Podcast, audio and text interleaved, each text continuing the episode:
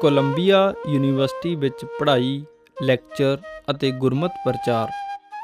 ਸੰਤ ਤੇਜਾ ਸਿੰਘ ਜੀ ਨੇ ਵਿਚਾਰ ਕੀਤੀ ਕਿ ਅਮਰੀਕਾ ਵਿੱਚ ਐਮਏ ਦੀ ਪੜ੍ਹਾਈ ਪਹਿਲਾਂ ਕੀਤੀ ਜਾਵੇ ਤੇ ਕੈਂਬਰਿਜ ਵਿੱਚ ਡਿਗਰੀ ਪੂਰੀ ਕਰਨ ਦੀ 6ਵੀਂ ਟਰਮ ਠਹਿਰ ਕੇ ਕਰ ਲਵਾਂਗੇ। ਆਪ ਜੀ ਨੇ ਕੋਲੰਬੀਆ ਯੂਨੀਵਰਸਿਟੀ ਨਿਊਯਾਰਕ ਵਿੱਚ ਵਜ਼ੀਫਾ ਲਿਆ ਅਤੇ ਐਮਏ ਦੀ ਪੜ੍ਹਾਈ 1908 ਤੋਂ 1913 ਤੱਕ ਪੂਰੀ ਕੀਤੀ।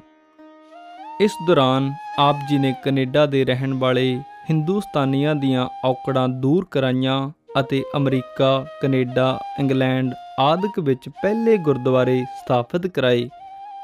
ਆਪ ਜੀ ਨੇ ਦੁਨੀਆ ਦੇ ਸਾਰੇ ਧਰਮਾਂ ਦੀਆਂ ਕਾਨਫਰੰਸਾਂ ਵਿੱਚ ਸ੍ਰੀ ਗੁਰੂ ਨਾਨਕ ਦੇਵ ਜੀ ਦਾ ਸੰਦੇਸ਼ ਦਿੱਤਾ।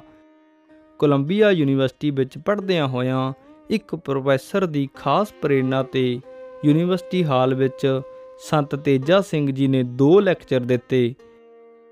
ਇੱਕ ਲੈਕਚਰ ਭਗਤਾਂ ਅਤੇ ਗੁਰੂ ਨਾਨਕ ਸਾਹਿਬ ਉੱਤੇ ਤੇ ਦੂਜਾ ਉਸ ਵੇਲੇ ਦੇ ਹਿੰਦੁਸਤਾਨ ਉੱਤੇ। ਇਹ ਲੈਕਚਰ 10000 ਤੋਂ ਵੱਧ ਗੋਰੇ ਗੋਰੀਆਂ ਨੇ ਸੁਣੇ। ਇਸ ਦੇ ਦੋ ਨਤੀਜੇ ਨਿਕਲੇ।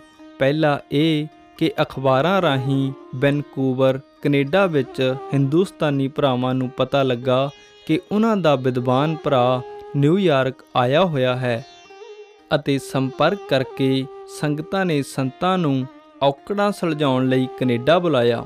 ਦੂਜਾ ਨਤੀਜਾ ਇਹ ਹੋਇਆ ਕਿ ਸੈਂਕੜੇ ਹੀ ਗੋਰੇ ਗੋਰੀਆਂ ਗੁਰੂ ਨਾਨਕ ਦੇਵ ਜੀ ਦੇ ਸੱਚ ਦੇ ਮਾਰਗ ਤੇ ਚੱਲਣ ਲਈ ਸੰਤ ਜੀ ਨਾਲ ਸਤਸੰਗ ਕਰਨ ਲੱਗ ਪਏ ਅਤੇ ਵਾਹਿਗੁਰੂ ਗੁਰਮੰਤਰ ਦੇ ਅਭਿਆਸੀ ਬਣ ਗਏ। ਜਨ ਨਾਨਕ ਧੂੜ ਮੰਗੈ ਤਿਸ ਗੁਰ ਸਿੱਖ ਕੀ ਜੋ ਆਪ ਜਪੈ ਅਵਰੈ ਨਾਮ ਜਪਾਵੈ।